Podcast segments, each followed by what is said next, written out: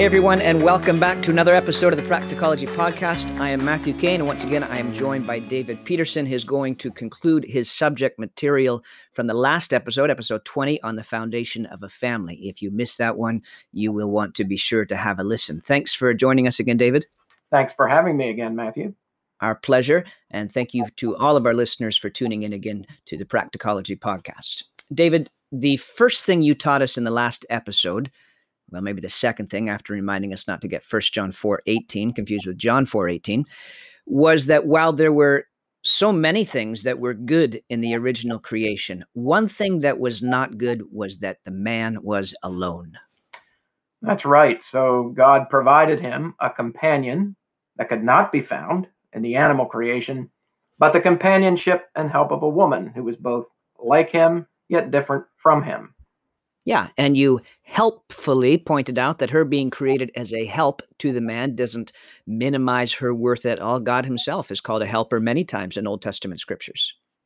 Yeah, so different roles and responsibilities in marriage should not compromise their equality of worth or hinder their love and respect for one another. Excellent. Okay. Then you looked at Genesis 2, verses 21 to 23, where God brings the woman to the man and how Adam expressed his appreciation for this gift from God. This one at last is bone of my bones and flesh of my flesh. Then we touched on a few specific practical examples of how husbands and wives can express appreciation for one another in their marriages. That's at the end of the previous episode, if you want to catch that again. Now, there's a little bit of a recap, David. We got to move into our final lesson now to give some fresh material here. You've got two more verses at the end of Genesis 2. What do you have for us there? Well, let's look at those verses then. Genesis 2 24 and 25. And in them we see a new family being formed, a new family. Verse 24 says, Therefore shall a man leave his father and his mother, and shall cleave unto his wife, and they shall be one flesh. This is how a family is formed according to God's word. This is how a marriage is formed by the union of one man and one woman.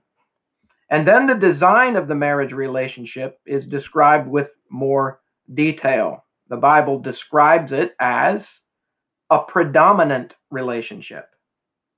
Now, when we come to verse 24, Moses is speaking as Adam did not have a father and mother to leave. And Moses writes that a man shall leave his father and mother to cleave unto his wife, so that the marriage relationship is predominant, not the parent child relationship. God brought a woman to Adam to create a new family. He did not bring Adam a man nor a child, but a woman. And I cannot stress this enough that the formation of a family consists of one man and one woman united in marriage. Yeah, that is so important uh, for various reasons. I know some parents may find it very difficult to let their child go in that new family unit. Unit, uh, I'm very thankful uh, in our lives. Uh, our parents have been very supportive, yet certainly respected our freedoms as well. But there is more than one marriage that has struggled due to a failure of, or a failure of both of the partners to leave their father and mother, isn't there? Yes, that's certainly correct, and, and it's sad when it happens. It's wise for parents uh, of a newly married couple to make sure they allow this new family to form in a healthy way. Also, uh, some husbands expect their wives to replace their mothers or to treat them like mommy did. You know, the wives do all the work while they play with their now more expensive toys, where they go out at night to play with their now older friends. So that is certainly a danger that we want to avoid. So again, the marriage relationship is a predominant relationship. So it's it's a predominant relationship.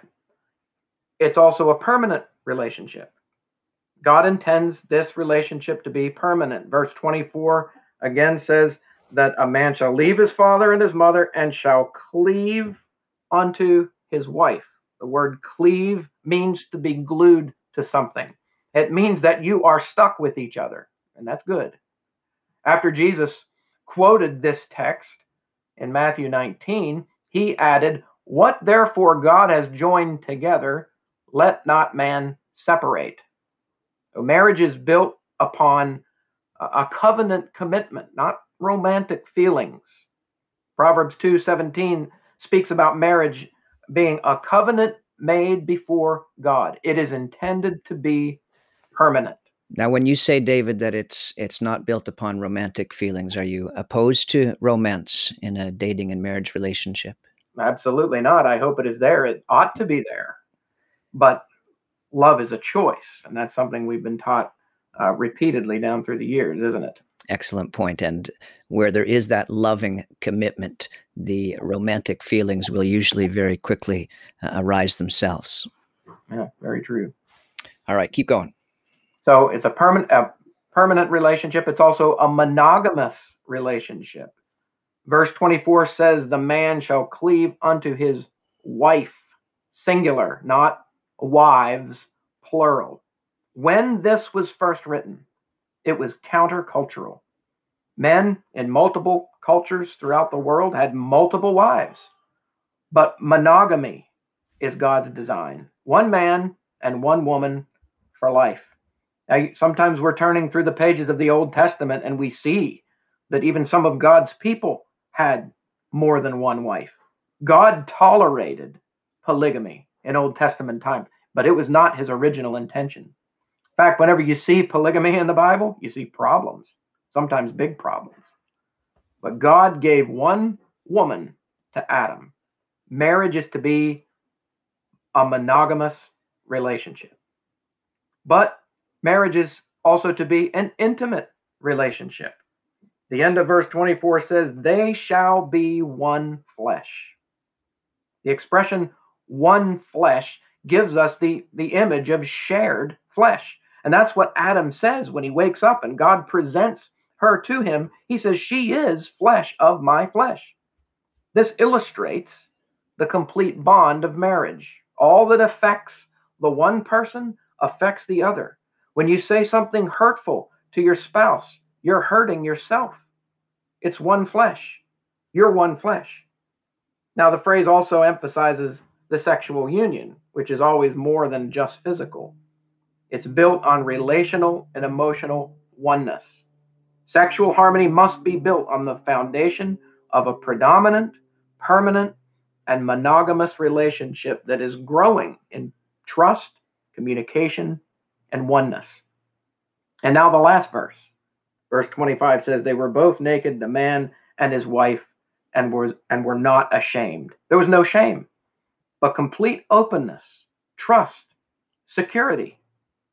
And by the way, the, the, the consummation of a marriage is referred to in Scripture as a man knowing his wife. It is an intimate relationship. Yeah, really, really good points there, David. Thank you. Particularly the statement that the phrase one flesh, while it emphasizes the sexual union, but that sexual union actually involves more than just a physical union. For the sexual relationship to be successful, if I could use that phrase, when I say successful, I mean for it to provide the joy and unity God intended in creating that gift, there must be a genuine relational and emotional connection too. So, this is a really worthwhile practical point to emphasize in our Practicology podcast. You can't treat your partner disrespectfully and think that isn't going to affect the intimacy that you desire. That's absolutely true. And I think to an extent, we've all experienced that reality. I, I confess I've been guilty of this myself. I've said something insensitive or hurtful to my wife. Sometimes it's unintentional, and yet other times intentional. The result of it is avoidance, silence, coldness. Intimacy is definitely affected by such behavior. Let me encourage all my married brothers out there that when this does happen, and it, and it will, when there is conflict of any kind, that we as husbands take the initiative to make things right because that's what love does. And we are commanded to love our wives as Christ loved the church and gave himself for her. Love takes the initiative. And that principle is, is seen in God himself who who loved us and, and acted, right? Romans 5 and 8 says God demonstrated his love toward us in that while we were yet sinners, Christ died for us. He took the initiative when there was sin, when there was a problem in the relationship. Wow, thanks, David. That is uh, very, always very pertinent and a, a really good practical reminder for all of us. Okay, so our Creator God's design for the new family involves a predominant relationship, a permanent relationship, a monogamous relationship, an intimate relationship. Anything else? Yes, and I, I just hinted at it a moment ago. The last thing I want to say is that the marriage relationship is a pictorial relationship. Paul writes in Ephesians chapter 5 uh, about husbands and wives, and he says this For this reason, a man will leave his father and mother. He's, he's quoting Genesis 2 here. For this reason, a man will leave his father and mother and will be joined to his wife, and the two will become one flesh. And then listen to what he says This mystery is great, but I'm actually speaking with reference to Christ and the church. The, the marriage relationship is meant to be a picture of the relationship of Christ and his bride, the church. And all those previous points are applicable here.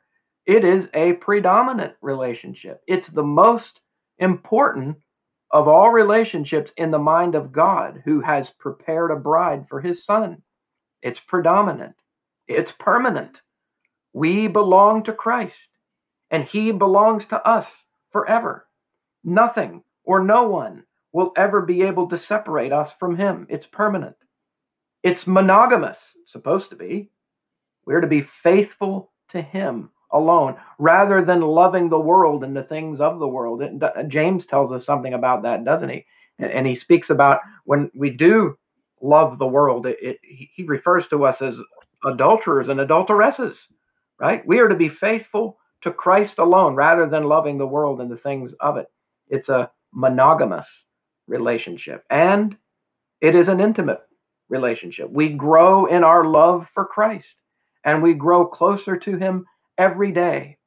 So, marriage is a pictorial relationship of Christ and the church, and the world around us needs to see this picture. If, if they don't see it in us, there's nowhere else to look.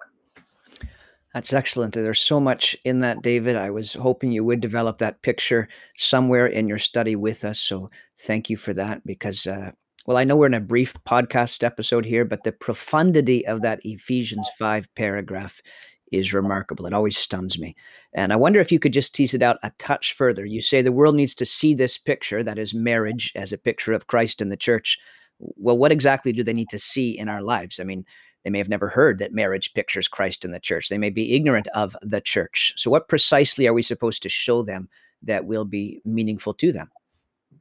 Okay, great question. So, two things here one for husbands and one for wives.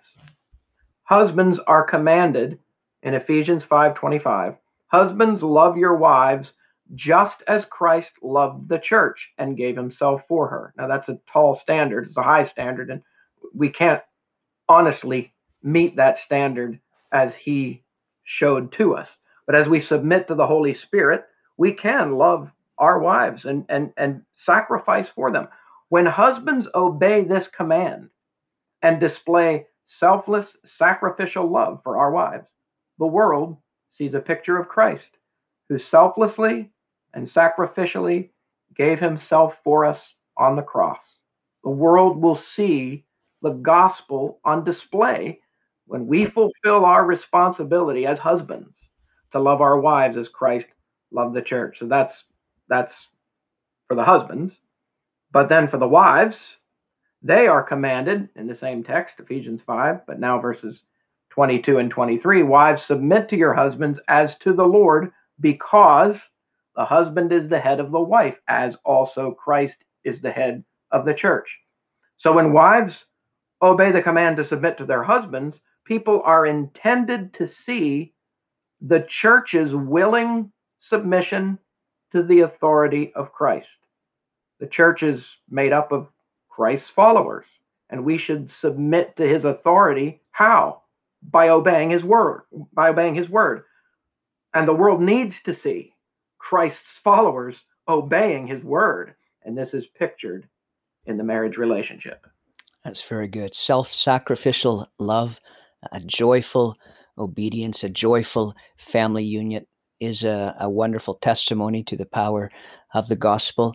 Uh, you spoke in the last episode about um, not just restricting ourselves to publicly praising our spouses, but to make sure that we're doing it in private. And then I also think, um, you know, when there when there are disputes, as they do sometimes arise, hey, make sure that you don't carry that out in the public sphere. And how we speak about one another, sometimes it may just be uh, intended as a bit of a joke or sarcasm, but it can be very hurtful.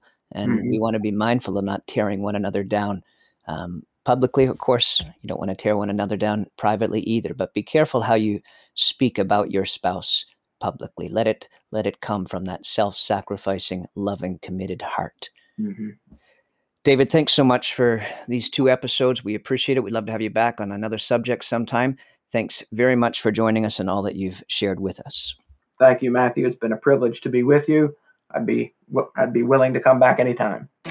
And to our listeners, thanks again for tuning in. We hope you have a great day and tune in again next time to another episode of the Practicology podcast. May the Lord bless you today.